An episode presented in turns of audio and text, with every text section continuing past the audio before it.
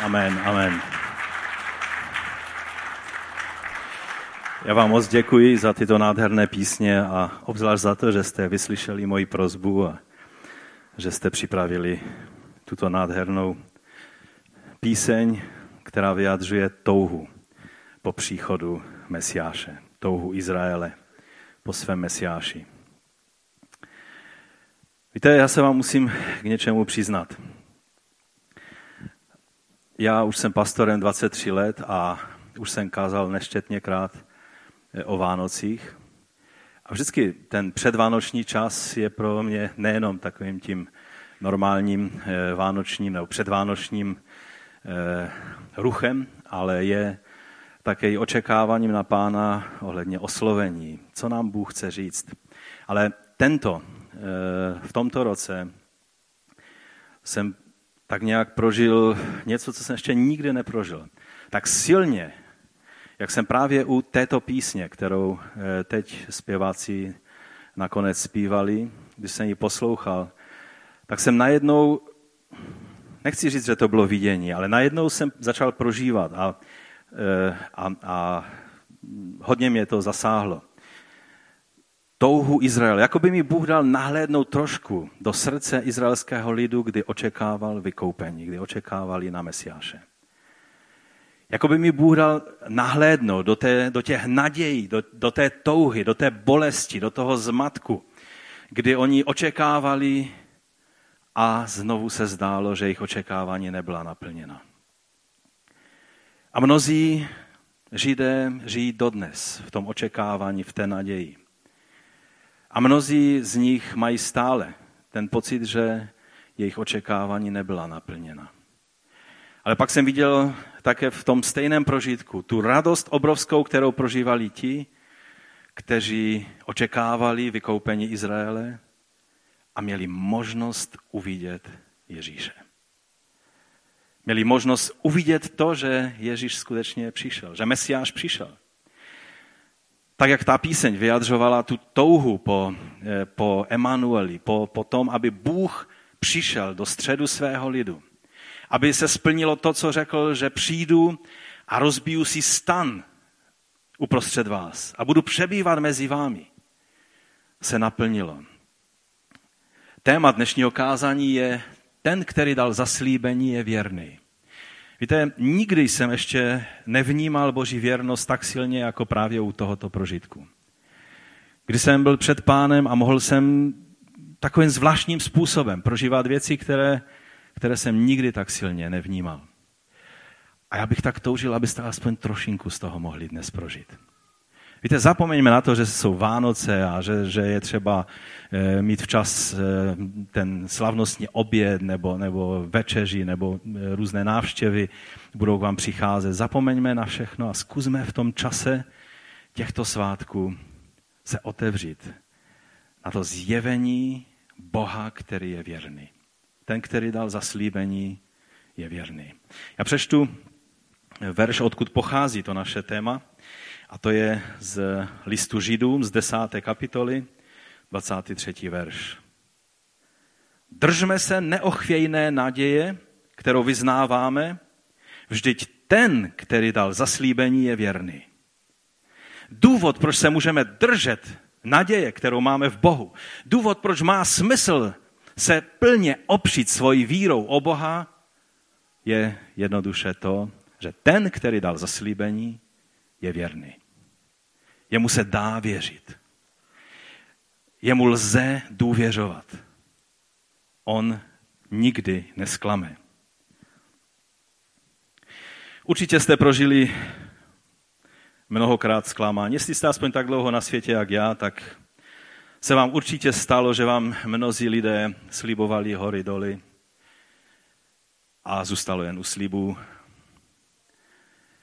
Určitě se vám stalo, že mnozí lidé se vám dušovali o něčem a pak bylo všechno jinak. Víte, já nevím, ale já čím jsem starší, tak uh, tak nějak méně a méně očekávám od lidí. Nechci říct, že to je nějaká, nějaká, nějaký Není to, není to nějaká, nějaké zoufalství nebo pesimismus. Je to jednoduše realita toho, že když toho příliš hodně neočekáváte, tak pak nejste stále znovu a znovu zklamáni. Za to teď v tom čase, kdy si připomínáme narození Ježíše, musím říct, že jak jsem starší a starší, tak víc a víc si uvědomuju tu nádheru toho, že Bůh je věrný a dodržel slovo a v osobě Ježíše Krista přišel mezi nás. Víte, já nic jiného vlastně nedělám, eh, nestuduji teologii v tom takovém klasickém slova smyslu, nestuduji dějiny eh, v tom klasickém slova smyslu, nestuduji filozofii v tom klasickém slova smyslu, i když všechno to studuji. Ale to je, ten jediný důvod je, že se nemohu nabařit těch souvislostí, toho všeho, co, co Bůh učinil, aby učinil možným to, že On sám v Ježíši Kristu přišel mezi nás svojí přítomnosti. Stále znovu a znovu mě fascinuje, jak malého kluka to, když mohu vidět, jak Ježíš je ten, který naplnil všechny boží plány, všechny, všechny, všechna zaslíbení, všechna proroctví, která byla řečena a ta, která ještě jsou částečně naplněna, nebo ještě některá ukazují na čas, který je před námi. Jsem tím fascinován. A Vánoce jsou dobrý čas, abychom tohle oslavovali, abychom si tohle připomínali. Víte, každá volební kampaň, omlouvám se, že mluvím o volbách, eh, o Vánocích, ale je jenom, jenom dalším takovým prostě představením těch všech slibů, které se pak po celé té kampani úplně bezostyšně odloží. A vždycky jsem byl tak naivní, že jsem si myslel, že oni to dobře myslí, oni slibujou a pak to nějak nevyjde. A teď už jsem asi trošku eh, na to přišel, že ono ty sliby jsou jenom pro ty sliby a ani se s mnohými sliby nepočítá, že by se mělo plnit. A naše země není výjimka, takhle v tom je celý svět. Ale já, já vám chci říct, že Bůh je jiný. On je důvěryhodný. On je věrný. On, když dá slovo, převrátí nebe i zem, aby to slovo naplnil. Protože on je věrný. Ten, který dal zaslíbení, je věrný. Od lidí můžeme čekat různé věci. Mnozí mluví jen tak, aniž by to bylo pokryté reálnou pravdou. Mnozí říkají velikářská duchovní prohlášení, která ovšem jsou jen zbožným přáním. Nejsou skutečným poznáním Boží vůle. Dokonce mnoha proroctví jsou jenom rádoby proroctvími a po jejich naplnění je veta. Mnozí jsme prožili mnoha zklamání, někdy od těch nejbližších. Toto je lidská povaha. Ale jak za chvíli uvidíme, Bůh není člověk, aby lhal. Protože on nemůže popřít sám sebe. A to je dobrá zpráva pro nás dnes o Vánocích. Takže můj první dnešní bod je, že Bůh je věrný. To, že Bůh je věrný, znamená, že je konzistentní a věrohodný co se týče jeho jména, jeho charakteru a jeho slova. On vždy dostojí svému jménu, on bude jednat vždy v souladu se svým charakterem a on vždy dodrží slovo. Věrnost je totiž součástí toho, kým Bůh je. V knize Numery ve 23. kapitole, teď rychle přečtu několik veršů, kde si ukážeme, že skutečně Bůh je věrný. Numery 23, 19. Bůh není člověk, aby lhal. Není lidský syn, aby litoval. Promluví snad a nedodrží to, řekne snad něco a nesplní. Tady je položena retorická otázka, na kterou je jednoduše odpověď. Bůh není člověk, aby lhal. Věrnost Boží se projevuje stále novou a čerstvou milostí a věrností, kterou nám prokazuje. Je to v takové zvláštní knize, knize Pláč Jeremiášův. Mělo, měla by to být pesimistická kniha plná, plná pláče a je tam jeden z nejnádhernějších skvostů, které v Biblii najdeme. Je to třetí kapitola 22. Hospodinová láska nepomíjí. Jeho soucit nikdy nekončí. Každé ráno stále nová tvá věrnost je tak veliká. Kdybyste neznali nic ze starého zákona, tenhle verš si aspoň zapamatujte. Když Mojžíš chtěl poznat Boží slávu a říká, ukaž mi svoji slávu. A Bůh dělá všechno první a poslední a i nemožné, aby, aby nějakým způsobem se zjevil trošku víc Mojžíši a přitom ho nezabil. Protože Boží svatost, když se setká z našich hříšností, není šance prožít, teda přežít, tak, prožít to je šance, ale přežít to není šance, pokud mezi Boží svatosti a námi není Ježíšová oběť. A Mojžíš tehdy zahlédl Boha. A tam je zvláštní v té situaci, že Jahve mluví k Jahvemu. Tam, tam je zajímavé, že je Jahve, který posílá a Jahve, který je poslaný. A, a tam je napsáno pak, hospodin prošel kolem něj a zvolal. Jahve, Jahve, hospodin, hospodin máme tady v našem překladu. Bůh soucitný a milostivý, nesmírně trpělivý, velmi laskavý a věrný. V, ten, v, té, v té nejniternější přítomnosti Boží, kdy je zvoláno jeho svaté jméno, tam jsou ty jeho atributy řečeny a tam je ten atribut chesed, to je to slovo, které dobře známe. Tady v tom sboru mnohokrát jsme o něm mluvili. Které vyjadřuje mnoho věcí. A tam je taky jeho trpělivost, jeho laskavost a jeho věrnost vyjádřena. V Deuteronomiu v 7. kapitole je řečeno, věz tedy, že hospodin tvůj Bůh je Bůh. Je to věrný Bůh, zachovávající smlouvu a milosrdenství do tisícího pokolení těch, kdo jej milují a dodržují jeho přikázání. Nedokážeme si představit tisíc pokolení. Ještě nebylo tisíc pokolení. Tolik pokolení ještě nebylo. A Bůh zachovává věrnost až do tisíci, tisícího pokolení. To znamená navždy.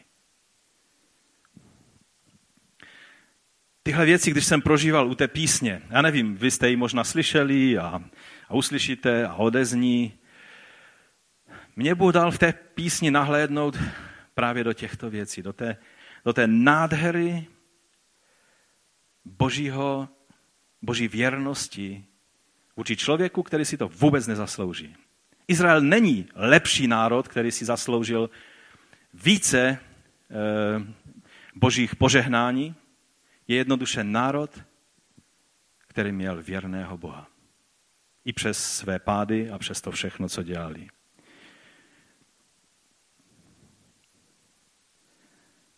Jediné, co vlastně Izrael má navíc, je vlastně boží věrnost. Víte, ano, je pravda, že eh, když srovnáváme s jinými národy, žádný národ nemá tolik eh, laureátů Nobelových cen, žádný národ neprošel dějinami eh, tak dlouhým obdobím v různém rozptylení, aby stále si zachovali svoji identitu. A mohli bychom mnohé, mnohé superlativy mluvit, ale také, jak to říká Michael Brown, který je mesiánským židem, říká, každý, kdo, kdo se tak naivně rozplývá nad tím, že, že židé jsou takový úžasní a nádherní, říká, to může mluvit jedně člověk, který mezi židy nežil. On říká, přijďte do Brooklynu a žijte chvíli mezi chasickými židy a pochopíte. To jsou lidé se všemi chybami, jak lidé mají. Jedinou věc, kterou židé mají, je boží věrnost.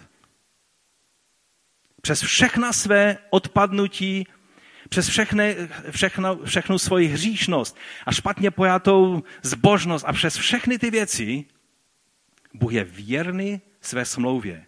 A proto po tolika tisících letech, když vzniknul stát Izrael, celý svět si neví, co si s tím počít.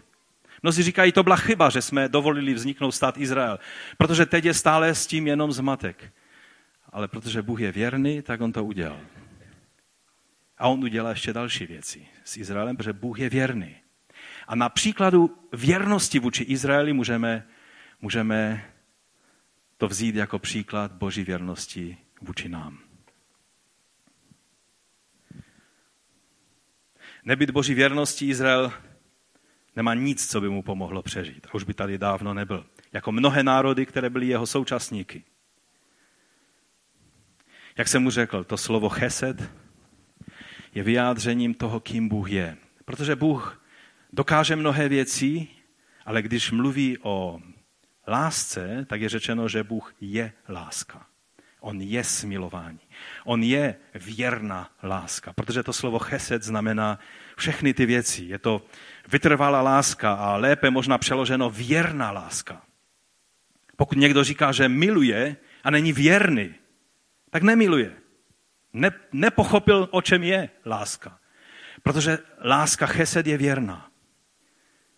Je to smilování, milosrdenství.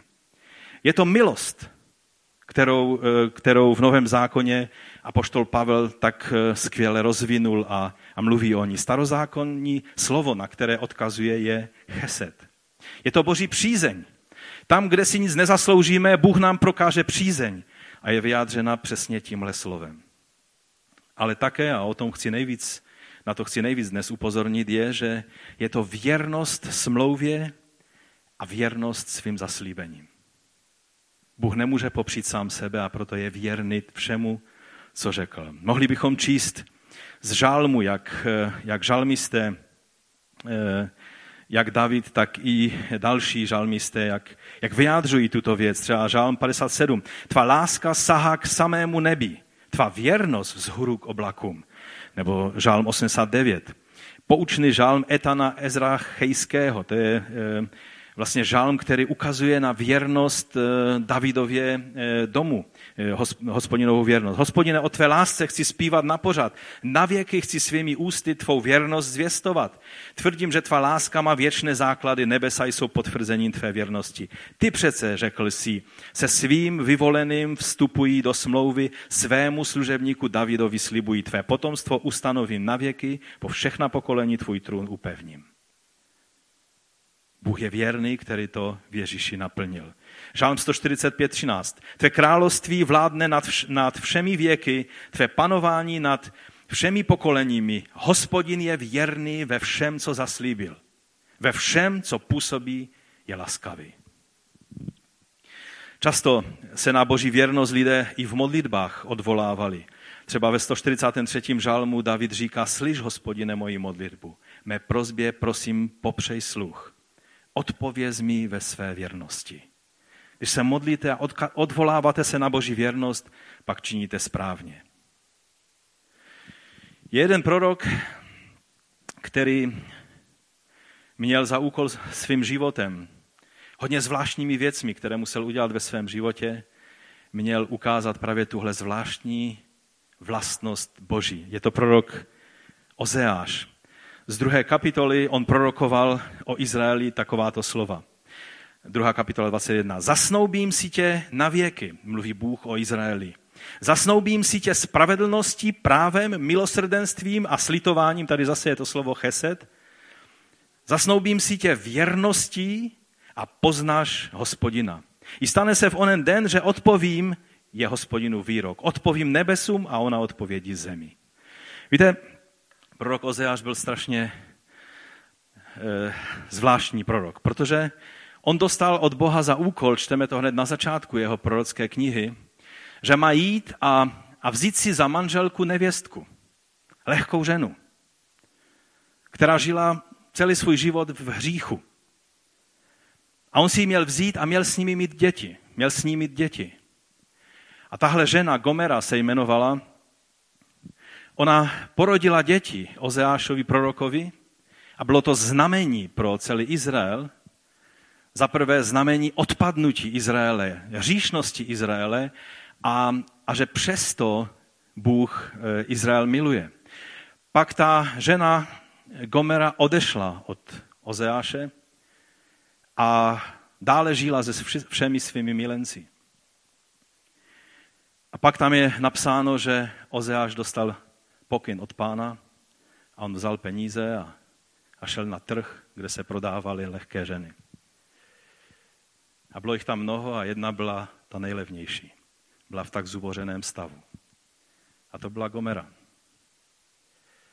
A ona v tom zoufalém stavu už nečekala nic dobrého. A najednou slyší hlas, já kupuji tu nejlevnější.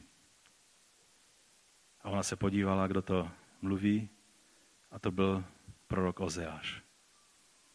Boží muž, které, kterému ona byla nevěrná. A on ji vzal zpátky.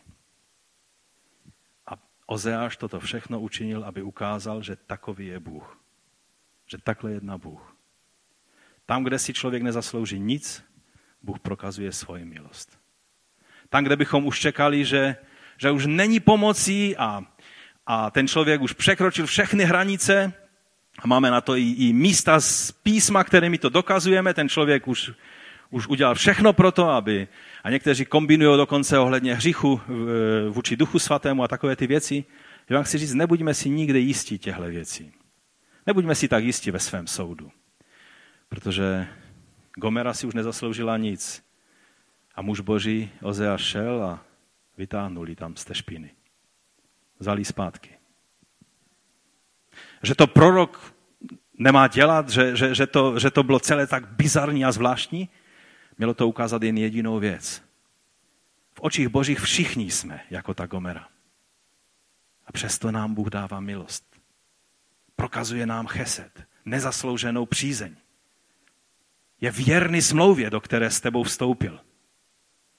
A bere tě zpátky. Bere tě k sobě.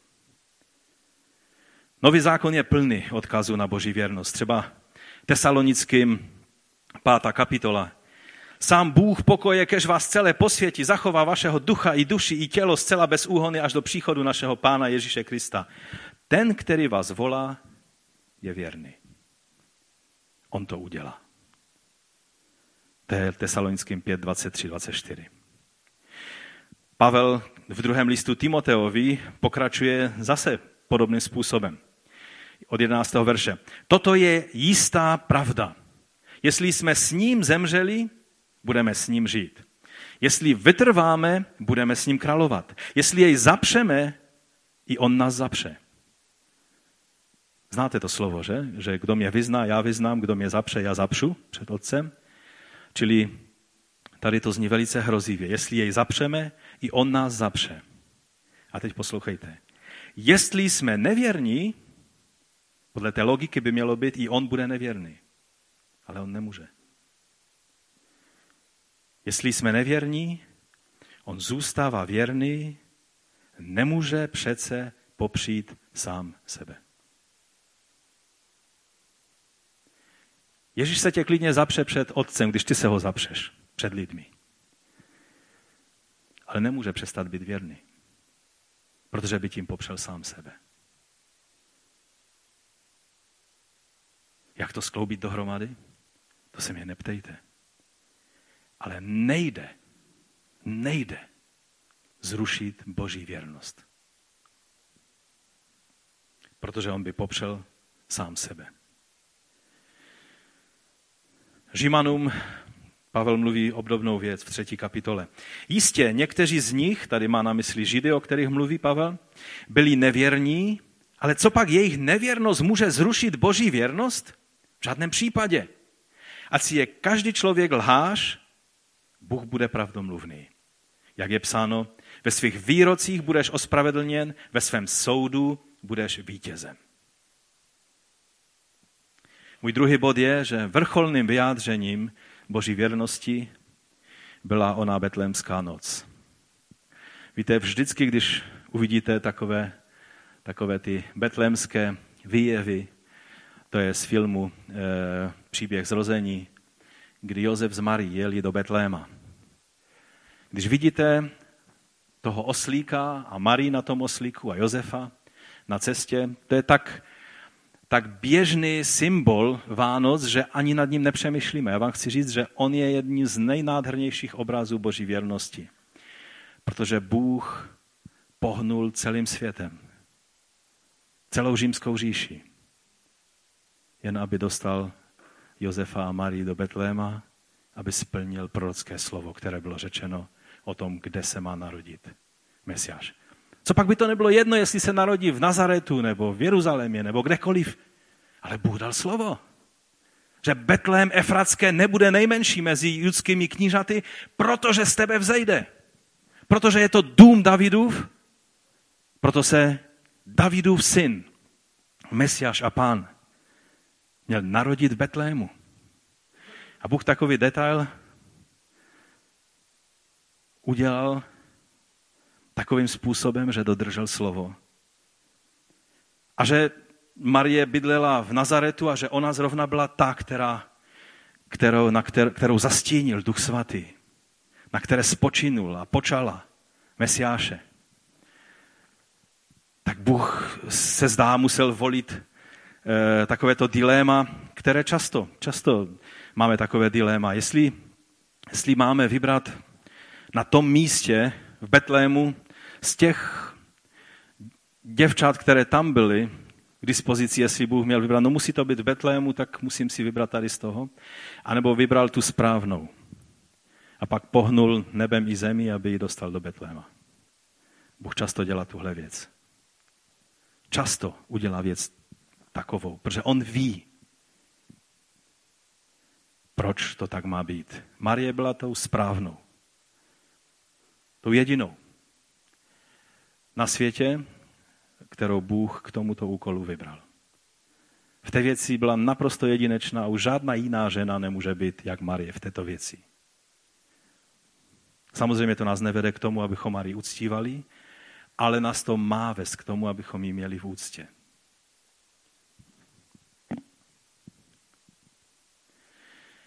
Když čteme, že císař Augustus nařídil sčítání lidu, vždycky, když to čtu, tak se mi chce smát. Víte proč? Protože o Augustovi to byl, to byl zlatý věk římského impéria. To byl, to byl asi po Juliovi Cezarovi ten nejslavnější a nejmocnější a na jeho éru se vzpomínalo, že to byl prostě eh, císař skutečný. Říkalo se mu Augustus, protože byl božský a, a mluvilo se o něm jako o spasiteli světa. Eh, to, když se stal císařem, se ohlašovalo jako euangelion, čili angelion, čili jako dobrá zpráva, jako evangelium, které šlo do celé říše. A, a on si myslel, že sám ve své suverénně přemýšlející hlavě se rozhodnul, že udělá spis všech daňových poplatníků, aby mohl vybírat lépe daně. Tak si myslel, že vyzrál na všechny lidi, když si je pěkně sečte, aby věděl, kolik má do té jeho císařské kasy přijít peněz. A my se chce smát, protože on vůbec nevěděl, že v té chvíli slouží úplně jinému božímu záměru. Záměru takovému, aby ten, který je skutečně spasitelem světa, aby ten, který je skutečně Augustus, čili božský, aby skutečně ten, jehož narození znamen a příchod na tento svět znamená evangelium, dobrou zprávu pro každého člověka, aby se narodil přesně tam, kde se má narodit. A on, Augustus, má být tím, tím, tím klukem, který to má zařídit. Tím poslíkem, který to měl zařídit. A, a to mě fascinuje. Že Bůh se prostě takhle rozhodl. Mohl to udělat jinak. Mohl se zjevit ve snu Josefovi a říct, Josefe, Josefe, Mesiáš, ty jsi neposlouchal, když jsi byl v synagoze, že se Mesiáš má narodit v Betlému. Co ještě děláš v Nazaretu? Blíží se čas pro Marii a ty stále ještě sedíš v Nazaretu. Josefe, Josefe, běž do Betléma. Ale Bůh to takhle neudělal. Jednoduše zahýbal Augustem, August udělal správná rozhodnutí, ta se dostala až do Judei, až do Galilei, do Nazaretu a Josef vzal svoji snoubenku.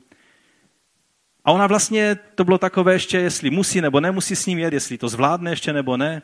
No ale příkaz je příkaz. Dokonce riskovali, že bude mít uh, určité riziko v tom těhotenském stavu a jeli do, jeli do, do Betléma. A to je fascinující. Když vidíte toho oslíka s Josefem a s Marí, vězte, že Bůh pohne nebem i zemí. Třeba celou římskou říši. Třeba nejmocnějším člověkem na téhle planetě. Aby se boží plány přesně, podle toho, jak on řekl, naplnili. Izrael očekával na Mesiáše a když bychom procházeli dějinami, jak, a mnohokrát jsme už to dělali tady na tomto místě, jak se dostali po tom slavném věku Davidova království a pak Šalamouna, jak, se dost, jak, jaké byly ty všechny důvody, proč proč to šlo k úpadku a k vyhnanství a byli odvedeni do Asýrie a pak posléze judejci do Babylonu. Jak byl chrám, eh, který postavil Šalamón, nad kterým spočívala boží sláva. Byla tam truhla smlouvy na, na nejsvětějším místě. Boží oblak, boží přítomnosti, šekina boží byla nad, nad tímto chrámem. Oheň, který hořel, nebyl zapálený zapalek, zapalkami ani zapalovačem, eh, ale byl zapálen přímo od Boha. A to všechno bylo zničeno a Oni byli odvedeni do zajetí, ale stále věděli, že přijde den, kdy Bůh obnoví všechno, všechny věci.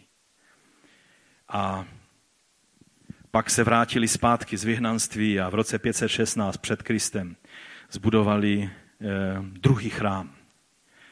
Byl to chrám, který eh, měl zaslíbení, že, že bude s, eh, slavnější jeho sláva bude větší než sláva toho prvního chrámu. A pak přišlo znovu úpadek a, a lidé řešili tím, že se stávali součástí tohoto světa. Tehdy to znamenalo, že se, že se přizpůsobili helenistické kultuře, řeckému systému života. A e, když přišel Antioches Epiphanes, tak eh, z toho udělal příkaz. Zakaz, zakazoval dodržovat sabat, zakazoval e, Tóru a, a svátky židovské a dokonce e, obětoval v chrámu prasnici, což, bylo, což byl vrchol znesvěcení. Byl to čas úpadku. A to vyprovokovalo povstání makabejských a zase, zase Izraelci doufali, že přichází čas vykoupení. Ale tak jako přišla, přišel ten slavný okamžik znovu obnovení a očištění chrámu, kdy v roce 164 před Kristem byl, byl chrám, eh, a připomínáme si to v Chanukovém svátku, byl znovu zasvěcen a bylo jenom oleje na, na jeden den, ale ten olej hořel 8 dní, tak jak bylo potřeba, aby mohl být nový olej zasvěcen. A tohle si Židé připomínají o svátku Chanuka, který zrovna včera skončil ve stejný čas, když my jsme když my jsme vlastně eh, měli štědrovečerní eh, čas. A, ale pak přišel zase úpadek. A ti, kteří měli, měli vrátit Izrael zpátky na jeho cestu, tak ho ještě více a více ponožovali do hříchu. A pak přišli Římané v 63. roce a generál Julia Cezara, který přišel do Jeruzaléma, Eh, jmenoval se Pompejus, když vstoupil do Jeruzaléma, tak se pyšně procházel po Jeruzalémě, po chrámovém nádvoří a pak řekl, že chce jít do chrámu. A tak kněží věděli, že mu nemůžou zabránit. Tak ho viděli, jak vstoupil do chrámu a pyšně se procházel po chrámu a, a pak vstoupili do nejsvětějšího místa. Procházel se i tam. A bylo to obrovské ponížení pro Židy. A Židé doufali, že přijde den, kdy přijde vysvobození, kdy přijde Mesiáš a obnoví všechno.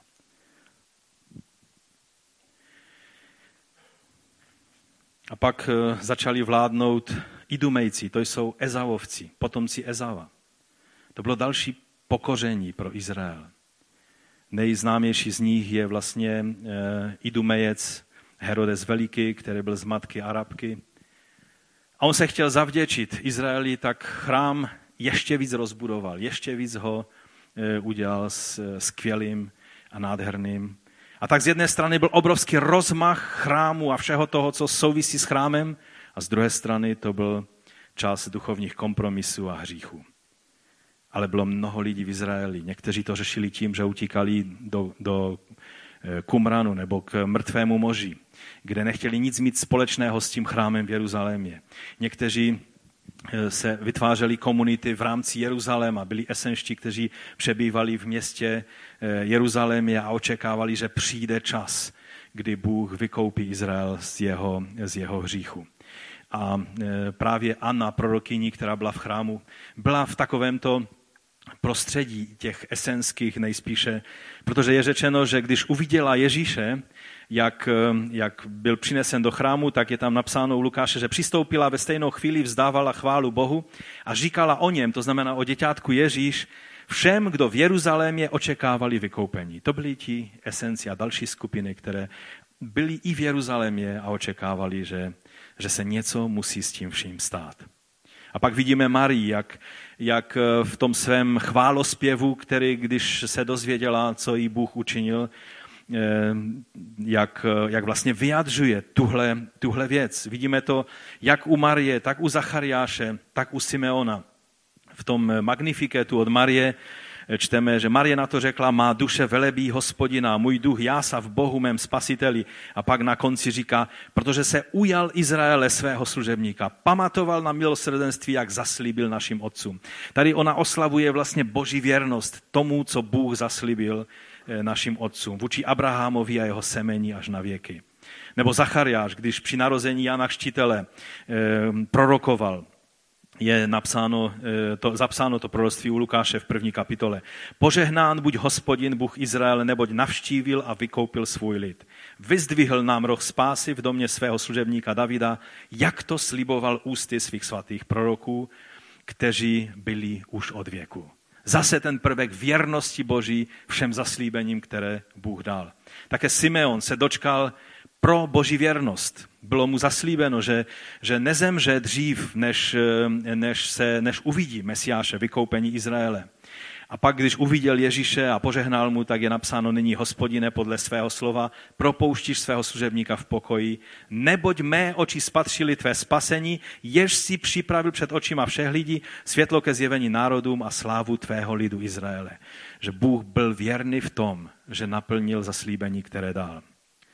Víte, je zvláštní, že když si uvědomíme, že ti Židé, kteří ještě nepřijali Mesiáše, kteří žijí jak, jak ti, eh, ti, ti eh, Josefovi bratři, kteří žili vlastně v té chudobě eh, Kanánu a, a, a spolu s Jakobem a neuvědomovali si, že Josef už dávno vládne v Egyptě. Jejich bratr, kterého se zřekli. Tak je zvláštní vidět, že oni dodnes stále žijí v takovém tom musí stále věřit, že Bůh je věrný, ale mnohé věci, projevu jeho věrnosti, oni nemají možnost vidět. Jejich oči jsou na, jsou na to zakryt, eh, zakryté, zavřené. Vlastně, když se vrátili z, eh, z toho exilu, a potom víme, že když bylo povstání, vlastně už po době Ježíšově, v 70. roce, budeme o tom více mluvit v souvislosti s sérií Mesiáš podle Matouše v 24. kapitole, tak víme, že oni, oni vlastně očekávali eh, a, a ještě ty zbytky té naděje jim byly vzaty v tom 70. roce, kdy chrám byl zničen, Jeruzalém byl, byl zničen. A jakoby, jakoby neměli možnost uvidět naplnění svých eh, boží věrností a, a toho, co, v co věřili. A přitom my víme věci, které, které oni, kdyby si poukládali správně, tak je měli taky na očích. Třeba je záznam o jednom rabínovi, který spočítal z Tory a z písma, kdy se má Mesiáš narodit a řekl, bylo to asi 50 let před narozením Ježíše, a on řekl, podle všeho dostupného, co máme k dispozici, Mesiáš musí přijít do 50 let. A lidé byli zklamáni a vidíte, nepřišel. A my víme, že přišel. V roce 6 našeho letopočtu se stala taková drobná věc, která byla spíš politickým rozhodnutím, ale která obrovským způsobem zavážila na, na, na prožívání, eh, jak farizejští eh, vůdci prožívali zklamání, protože v roce 6 římané odňali hrdelní právo. Eh, Židům. Předtím Sanhedrin mohl i vykonávat rozsudky smrti, to znamená, že měli právo rozhodovat o osudu svého národa v rámci římské říše. Ale pro různé negativní zkušenosti bylo toto právo v roce 6 odňato. A jsou záznamy o tom, jak oni plakali a říkali, ano, řezlo bylo odňato od Judy na základě toho proroctví z Genesis. Řezlo bylo odňato od Judy a Šiloch, to znamená Mesiáš, nepřišel. Byl to rok 6. Ježíš se narodil plus minus pět, pět let před Kristem. To je takový paradox, že? A jelikož nula se nepočítala, takže když dáme ty roky dohromady, tak zjistíme, že zrovna v tom čase, kdy oni plakali, že, že se nenaplnilo tohle proroctví, Ježíš možná zrovna v té době seděl v chrámu a, a dával jim otázky. Byl 12 lety. A přesně se naplnilo to slovo.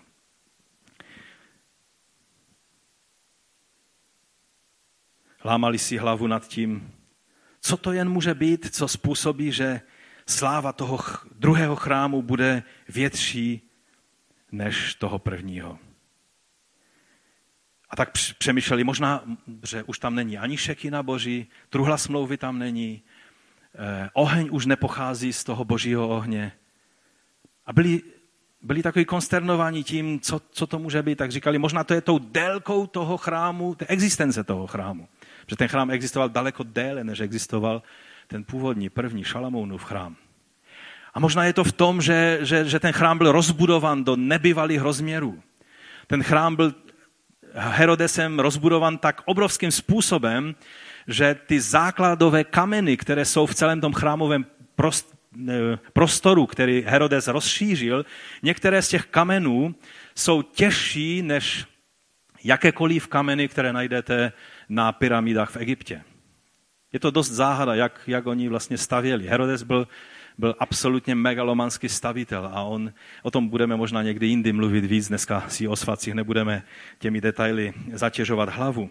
Ale chci vám říct, že oni nad tím dumali, aniž by si uvědomili, že, že je jeden důvod, proč ten chrám, proč jeho sláva bude větší než toho prvního. Ne pro ty všechny ostatní věci, ale protože o tomhle chrámu bylo napsáno, že do něj náhle vstoupí pán. A pán to učinil. On do toho chrámu vstoupil. A oni si byli vědomí toho, že 40 let před zničením toho chrámu, což byl asi tak plus minus 30. rok, že? 40 let před zničením chrámu bylo množství znamení, která, byla, která jsou zapsána. Můžeme je číst u Josefa Flávia v Talmudu a dalších místech. Eh, že byla mnoho znamení, které ukazovaly, že sláva Boží od toho chrámu odstoupila. Že Bůh nepřijímal oběť Izraele. A, a jim nedošlo ta souvislost. Mnohým ano. A ti se stali učedníky Ježíše, ale mnohým ne. Protože ta souvislost, tu souvislost neviděli. Neměli možnost v tom uvidět věrnost Boží. A když byl chrám zničen, tak se museli přidržet náhradních řešení. Jak eh, je zapsána situace učedníků Johanana Benzakaje, velkého rabího, který vlastně byl tím, tím vůdcem, který způsobil pokračování eh, farizejského, dneska známého rabins, jako rabínský judaismus eh, židovství. A oni se ho ptali, co teď budeme dělat? Chrám je zničen a, a, a oběť přestala co budeme dělat? A on řekl, nebojte se, Bůh opatřil náhradní řešení. Vaše modlitby, almužny a dobré skutky jsou tím, co nahradí oběť. A my můžeme jako Kristovi učedníci si můžeme uvědomit, my se nemusíme držet náhradních řešení. Když byl chrám zničen, nebyl to, nebyl to krok k náhradním řešením, ale bylo to jenom potvrzení toho, že je někdo jiný, ve kterém jiný chrám, jiný dům Boží, ve kterém přebývá Boží sláva, Boží přítomnost a tím je tělo Mesiáše. On je tím chrámem. On přišel dřív, než bylo řezlo odňato od Judy. Sláva toho druhého chrámu byla větší, protože pán do, do něho vstoupil. A pak byl obětován jako boží beránek a proto už nebylo potřeba oběti, protože on obětoval dokonalou oběť a stal se o ním domem božím. A my, když jsme jeho tělem, tak jsme jeho součástí. Více o tom budeme mluvit, dali pán, když se vrátíme k Matouši. Ale e, já bych teď přešel k třetímu bodu a to je, že stejně tak, jako byl Bůh věrný v dodržení slibu ohledně Ježíšova narození, bude i v dodržení slibu ohledně jeho příchodu v moci a slávě. Ohledně jeho druhého příchodu. Víte, to má být jedním z hlavních povzbuzení, které si odnesete dnes. Že tak, jako byl Bůh věrný v tom, že naplnil všechna zaslíbení, které dal ohledně prvního příchodu, ohledně narození Ježíše, stejně tak bude věrný v každé věci, kterou zaslíbil ohledně druhého příchodu. Ohledně završení jeho království. To všechno, co prožíváme teď, jsou jenom závdavky a, a, a prvotiny a jenom ta, ta vůně a předchuť toho věku, ke kterému se blížíme a který bude nastolen jeho příchodem. Petr v druhé Petrově, v druhém listu Petrově říká v třetí kapitole, pan neotálí splnit svůj slib, jak si někteří myslí. Někteří lidé pochybují o, o boží věrnosti. A Petr říká, ať vás to ani nenapadne, pan neotálí splnit svůj slib. On je věrný, on naplní své sliby. Ale, říká Petr dále, prokazuje vám svou trpělivost. Nechce totiž, aby někdo zahynul, ale aby všichni došli k pokání. To je to, proč Bůh čeká už vlastně 2000 let s druhým příchodem. Protože chce, aby Izrael mohl prožít všechno to, co má prožít, a aby každý člověk, který má být součástí Božího království, aby se mohl stát součástí Božího království. A za čtvrté, Bůh je věrný v prokazování milosti, ale bude stejně tak věrný i v soudu. Víte, někdy, když mluvíme o boží dobrotě, o jeho cheset, o jeho milosti, o jeho smilování, o jeho přízní, zapomínáme, že také jsou v Biblii varování o božím soudu, který přijde na tento svět a na všechny ty, kteří, kteří nechodí v souladu s Bohem, kteří nepřijali jeho milost. Víte, to hezké slovo, které jsme četli z Deuteronomia o tom, že, že eh, Bůh je věrný Bůh, zachovávající smlouvu a milosrdenství do tisícího pokolení, tam, tam je napsáno do tisícího pokolení těch, kdo jej milují a dodržují jeho přikázání. A hned další verš pokračuje, poslouchejte teď. Těm, kdo jej nenávidí, však odplácí osobně, aby je vyhubil. To není vánoční text, že? Nebude váhat, dokonce tady je řečeno. Tomu, kdo jej nenávidí, odplatí osobně. Už je to tady řečeno po druhé.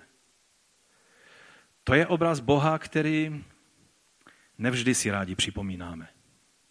Ale tak, jako je Bůh věrný v naplnění každého zaslíbení, i takových detailů, jako je Betlehem Efratsky,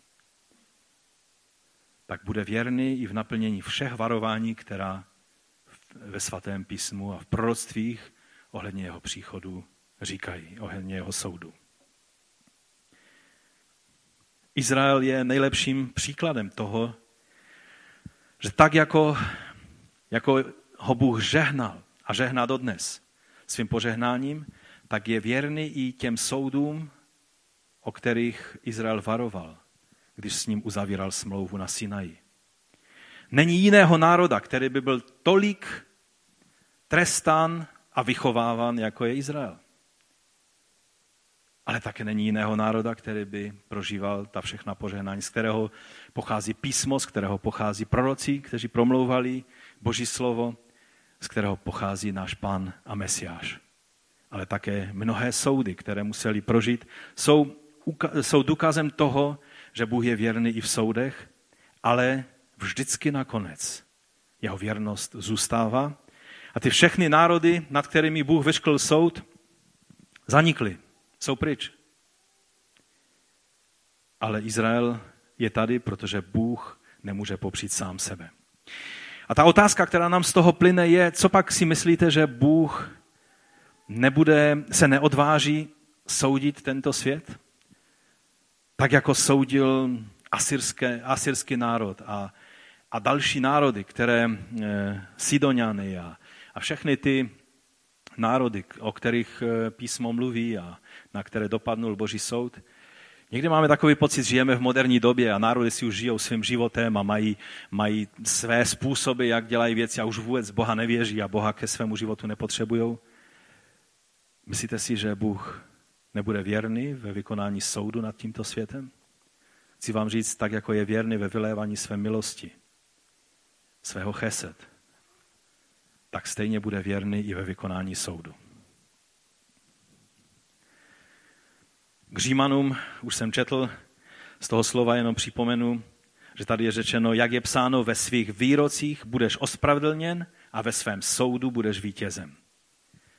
Tady je jednoznačně ukázáno, že Bůh naplní své soudy a bude v nich vítězný. V knize Zjevení je napsáno v 19. kapitole a uviděl jsem nebe otevřené a hle bílý kůň a ten, který na něm seděl, se jmenoval věrný a pravý, jen spravedlivě soudí i bojuje. Jméno pána, který přijde, aby nastolil mesiánské království na tomto světě, jeho jméno je věrný a pravý. On je ten, který bude soudit. A kdybychom četli dál, tak bychom viděli, že jeho roucho je omočené v krvi a tato krev není jeho krev oběti, ale je to krev boje a soudu. A to musíme brát stejně vážně, jako bereme jeho nádherná zaslíbení. A tak teď v tom závěru bych chtěl přejít na osobní rovinu v tom pátém bodu. Když je Bůh věrný Izraeli přes všechno, a kdy prorok Ozeáš tak radikálním způsobem ukazoval na boží věrnost i ženě, která si to nezasloužila. Na závěr chci, abychom odcházeli s jasným vědomím, že tak, jako je Bůh věrný Izraeli a jak je věrný ve svých zaslíbeních a soudech na té, na té takové globální rovině, tak stejně je věrný i ve tvém a mém životě. Bůh je věrný Bůh, on nemůže popřít sám sebe. Bez pokání a víry v boží věrnost nejsme schopni přijmout boží odpuštění hříchů, protože musíme věřit v boží věrnost. Jakoliv se nám zdá, že, že, že není možné, aby Bůh mi dal novou šanci, nový začátek. Mnozí lidé mají problém přijmout boží odpuštění, protože, protože se dostali do fáze, že pohrdají a, a, a pohrdají sami sebou a prožívají takovej, takovou tu, tu léčku ďáblovou, kterou ďábel velice rád používá. Nejdříve vás bude lákat do hříchu a, a, a pokoušet k tomu, abyste do hříchu padli. Když padnete do hříchu, pak on bude ten první, který přijde a řekne, vidíš, teď už nejsi pro Boha přijatelný, teď je s tebou konec. On bude tím prvním kazatelem pak eh, toho, že už si udělal věci, které, které se neslučují s Boží vůli a proto je s tebou konec. A já vám chci říct, že abychom mohli přijmout Boží odpuštění, musíme činit pokání, vyznat svůj hřích a pak věřit v Boží věrnost. Říká o tom Jan ve svém prvním listu v devátém verši. Když své hříchy vyznáváme, říká Jan, Bůh je věrný a spravedlivý. On není jenom spravedlivý. On je věrný a spravedlivý, odpustí nám naše hříchy a očistí nás od každé nepravosti. Musíš věřit v to, že Bůh je věrný a že dostojí svému slovu. Když ti zaslíbil odpuštění, tak on ti odpustí. Vlastně všechno, co děláme pro Boha, celý náš vztah s Bohem stojí na základě našeho souhlasného amen na boží zaslíbení. Pavel to říká v druhém listu korinském, v první kapitole. A v něm je ano ke všem božím zaslíbením. V Ježíši je řečeno boží ame, ano na každé zaslíbení, které v písmu najdeme. A Pavel pokračuje, a skrze něj zní naše amen, což znamená ano, tak jest, ke slávě Boží. Ten, kdo nás spolu s vámi utvrzuje v Kristu a kdo nás pomazal, je Bůh, který nás také označil svou pečetí a dal nám do srdcí ducha jako záruku. Abraham je nám mnohokrát v Novém zákoně ukázán jako příklad eh, toho, eh, příklad to, eh, člověka, který věřil v boží věrnost. Římanům 4.18. V naději, proti vší naději Abraham uvěřil, že bude otcem mnohých národů, bude, bylo mu totiž řečeno, tak početné bude tvé símě a tak dále a tak dále. A 20. verš pak říká v té čtvrté kapitole, kapitole nepochyboval nevěřícně o božím zaslíbení, ale posílil se ve víře a tak vzdal slávu Bohu. Byl totiž přesvědčen, že co Bůh zaslíbil, dokáže i splnit. A právě to, tato víra, že co Bůh zaslíbil, dokáže i splnit, právě to mu bylo počítáno za spravedlnost. Chceš být ospravedlněn v Kristu? Věř v to, že Bůh má moc dostat svým slovům. že on je věrný Bůh. Dokonce o jeho manželce Sáře, kterou si vždycky jenom pamatujeme z toho, že se smála, když, když e, e, ti poslové boží mluvili zaslíbení o tom, že bude mít potomka v tom svém starém vysokém věku. Tak se smála anděl se jí ptal, proč se směješ? A ona, já jsem se nesmála. On říká, jo, smála ses. Ale přesto Sara byla nakonec člověkem, který měl víru v boží věrnost. Čteme k Židům v 11. kapitole, kde je seznam všech hrdinů víry, kteří nám jsou dáni za příklad. Tam je řečeno, vírou také neplodná Sára i přes svůj pokročilý věk přijala moc k početí potomka, a teď poslouchejte, přesvědčena o věrnosti toho, který dal zaslíbení. Rozumíte? To bylo to, proč se Sára stala plodnou. Ve svém absurdně vysokém věku. Tady je řečeno, že přijala moc, protože věřila, že ten byla přesvědčena o věrnosti toho, který dal zaslíbení. Bez přesvědčení o věrnosti Boží by Izáka na světě nebylo. Rozumíte? Tak důležité je si uvědomovat Boží věrnost a spolehnout se na ní. Mnozí misionáři by nebyli schopni pokračovat ve své práci, pokud by nespoléhali na boží věrnost. Takový klasikové misionářů, jako je Adoniram Judson, když eh, čteme o něm, čím vším musel projít, tak mnozí z nás eh, jsme si řekli, a určitě nejsem sám, prostě na jeho místě bych to už desetkrát vzdal, možná stokrát. A on pokračoval dál. A jednou v takové dost tíživé situaci vlastně úplně na začátku jeho služby. Bylo šest nebo sedm let, kdy vlastně kázal a dělal všechno možné a neměl ani jednoho jediného člověka obraceného. A tak se ho ptali, jestli má smysl, aby dále pokračoval v té službě. Jestli má smysl, jestli, jestli skutečně si je přesvědčen o tom, že Bůh chce, aby barman, barmanští lidé, eh, barmští lidé teda, přesněji, že? Ne barmanští, ale barmští lidé, slyšeli evangelium. A, a tak mu, se ho ptali a spochybňovali jeho odhodlání. A on jim odpověděl, pokud je Bůh na nebi, který naplní svá zaslíbení, pak má smysl, abych dělal tu práci, kterou dělám.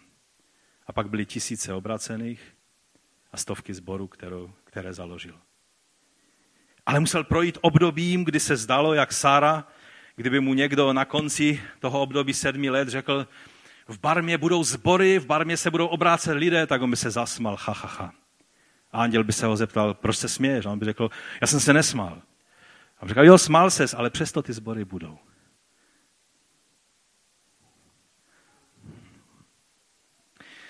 Hudson Tyler, apoštol Číny, když komunikoval se svojí manželkou, ona se ho ptala, jak na tom je a jak se mu daří. A on řekl, no mám v kapse 25 centů a všechna boží zaslíbení k tomu. No a co z toho bylo, to už jsou dějiny.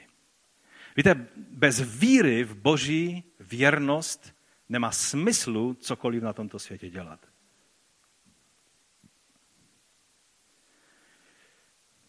Věřím, že mnozí z nás můžeme společně vyznat to, že to nejsem já, který se drží Boha svou věrností, ale že je to boží věrnost, která mě drží ze dne na den při něm. Je to tak? Je to boží věrnost. Tak jsme četli v, těch, eh, v tom pláči Jeremiášově, že tvá věrnost je tak veliká, která se obnovuje, milost Boží, chesed Boží se obnovuje na každý den znovu a znovu. Víte, já doufám, že, že budeme mít možnost eh, v průběhu těch svátků přemýšlet o Boží věrnosti. Eh, bude silvestrovské setkání, kde nebude kázání, ale budeme mít svědectví. Přemýšlejme v průběhu těch dnů, které jsou před námi, o Boží věrnosti. A když se sejdeme na Silvestra, tak dejme přednost takovým svědectvím, které budou vyjadřovat Boží věrnost. Zkusme přemýšlet o tom. A neznamená to, že budete mluvit jenom o těch osobních nějakých prožitcích, které vám Bůh zaslíbil, ale jednoduše o tom, jak, zasl, jak, jak naplnil zaslíbení, která máme v písmu ve vašem životě. Protože to jsou ty přednostní. To, že Bůh odpoví i na to, že ho někdy správně pochopíme i v nějakém takové osobní situaci. Protože mnoho lidí mluví, Bůh mi zaslíbil a Bůh mi řekl a Bůh mi zaslíbil. A problém je, že Bůh se tak trošku škrabe za uchem a říká si, ale já jsem mu to nějak moc neřekl. A, a on s tím lítá po světě. Víte, jsou i tyhle možnosti. A pak z toho je hodně zmatku a hodně, hodně všelijakých věcí, ale to je na jiné téma. Ale když správně pochopíme, když uvidíme Boží vůli, zjevenou v Kristu a v apoštolských spisech Nového zákona, když vidíme, že Bůh něco zaslíbil, můžeme si být absolutně jistí Boží věrnosti. On učiní to, co udělal. Já si vzpomínám na jednu situaci a tím zakončím v mém životě, když jsem ještě byl mladý a, a byl jsem hodně optimistický, a, ale taky i skeptický. A tehdy to, bylo, to, byla, eh, to byl letní tábor na Lehotě, jestli si vzpomínáte, to byl 87. rok, to je hodně dávno. A tehdy byl mezi námi Arto Hemeleinen, vypadal dost mladší, než byl na té fotce minulou neděli, jak jsme jeho pozdrav tady promítali. A on tehdy říkal, bylo to léto, byl sedmi nebo osmi měsíc, nevím přesně, on říká, je taková mládežnická konference, kde budou všichni vedoucí mládeže z celé Evropy a my bychom velice rádi tebe pozvali, aby se zúčastnil téhle konference. A jsme, seděli jsme tehdy na trávě, si vzpomínám. A já jsem se srdečně tomu zasmal. Ten smích mi sice v té chvíli připomněl sažin smích. Víte, jak vám tak někdy vás Bůh naťukne a a tak mi trošku zamrznul ten smích na ústech, že jsem si najednou jen, když se chovám jako Sára. A, a já jsem mu řekl, není žádná šance, abych já se z naší země dostal do Fínska. Když nás nechtějí do Polska pustit, jak, můžu, jak bych mohl jet do Fínska? A on řekl takovým tím svým artovským, dobře, my se za to budeme modlit. No a modlili se, asi se modlili dobře, protože to byl sedmi nebo osmi měsíc a v desátém měsíci komunistická vláda udělala nový překvapivý zákon a udělali způsob, jak člověk, který nedostane devizový příslip, těm z vás mladších se omlouvám, vy asi vůbec nemáte ponětí, o čem teď mluvím, devizový příslip, to byla taková finta, kterou komunisté používali, aby vás drželi hezky pěkně doma a nepustili vás do zahraničí. Protože říkali, my se tak o vás staráme, že vás nemůžeme pustit do zahraničí, aniž byste byli bez prostředku, bez peněz. My chceme, abyste důstojně reprezentovali Československou socialistickou republiku v zahraničí, musíte mít dostatek peněz. A ty peníze si musíte vyměnit a tak musíte zažádat o to, aby vám dali devizový příslip, že vám ty peníze prodají, ale pak vám je neprodali. A řekli, nám je tak líto fakt, že nemůžete jet do zahraničí. Nemáte devizi, nemůžete jet. No a to byla taková finta, kterou používali 40 let na nás. Ale Finové se modlili, já jsem se zpočátku smál, ale pak jsem si uvědomil, že v tom je něco víc, než jenom, jenom takové pozvání. A tak jsem nějak tehdy vnímal, že, že to je jako Sara, která zapochybovala. A tak jsem opatrně začal věřit tomu, že, že se to může stát. A pak přišel ten, ta změna zákona. A abych to hodně zkrátil, stalo se tak, že sice všechny razítka, to, to bylo spousta práce, co kolem toho musela být udělána. Poslední razítko a poslední povolení jsem dostal den před odletem, a pak jsem letěl do Helsinek a byl jsem na té konferenci a Bůh změnil zákony. Pak jsem si uvědomil, že Bůh fakt změnil zákony Československé socialistické republiky. Možná jediný důvod, proč takový ten zvláštní zákon, který trval asi dva roky do dobu, než režim skolaboval, eh, tak, že to udělal snad možná i kvůli mně. Víte, já nevím, jestli to Bůh udělal kvůli mně, ale já vím jedno, že Finové se modlili a a pozvali mě a nebyl jiný způsob, jak mě dostat do Finska. A tak Bůh možná tam některému tomu papaláši v Praze řekl, víš co, uděláme jednu takovou věc jo, a, a změníme ten zákon. Tehdy parlament ne, netvořil zákony, tehdy se to tvořilo v, v takovém tom eh, politbyru, že, komunistické strany. No a když Bůh byl ochoten kvůli jenom tomu, abych já se dostal do Finska na konferenci, změnit zákony Československé socialistické republiky, ve tvé daleko závažnější věci. Myslíš si, že Bůh není ochoten pohnout nebem a zemí, aby udělal to, co se rozhodne udělat ve tvém životě? Povstaňme k modlitbě. Já vás chci vyzvat k tomu, abychom se odvážili jak Sára. Možná se do dneska smál tomu, že Bůh by mohl to nebo ono ve tvém životě udělat. Ale po dnešním dnu kež bys měl ten stejný pocit, ten smích byl jak smích Sáry. A já se odvážím věřit v boží věrnost. Pane, my přicházíme k tobě jako lidé, kteří mnohokrát pochybovali. Mnohokrát jsme pochybovali, pane. A ty jsi přesto byl věrný. My ti děkujeme za to, že ty jsi věrný v každém slovu, které jsi řekl. Pomoz nám, abychom se odvážili věřit ve tvou věrnost. Pomoz nám, abychom dokázali odlišit naše nějaké představy a touhy a myšlenky od tvé skutečné vůle, abychom mohli počítat s tím, co si ty zaslíbil, že se stane, i když se celý svět proti tomu postavil. Já ti děkuji, pane, že tím malým příkladem tehdy, jak, jak jsi způsobil, že jsem nakonec na té konferenci v tom Finsku byl, že jsi mi ukázal, že když se rozhodneš, tak změníš cokoliv, co je třeba. Pane, kolik je věcí, které bychom chtěli změnit i teď, v té dnešní době. My víme, že ty jsi věrný svému slovu. Když si řekl, že se Mesiáš narodí v Betlému, tak si neváhal použít císaře Augusta. Neváhal si celou římskou mašinerii dát do pohybu, jen aby se Maria a Josef dostali do Betlému, aby se Mesiáš mohl narodit v Betlému podle tvého proroctví. My ti děkujeme, pane, za to, že si můžeme uvědomovat, že sloužíme a vydali jsme životy někomu, kdo je věrný a pravý. Takového tě čekáme, kdy přijdeš na oblacích. Přijdeš na tuto zem, aby si nastolil svoji vládu, svou spravedlnost. A tvé jméno je věrný a pravý. A my tě takového chválíme a vyvyšujeme i z toho dnešního vánočního dne. Budíš tobě sláva a čest. Amen.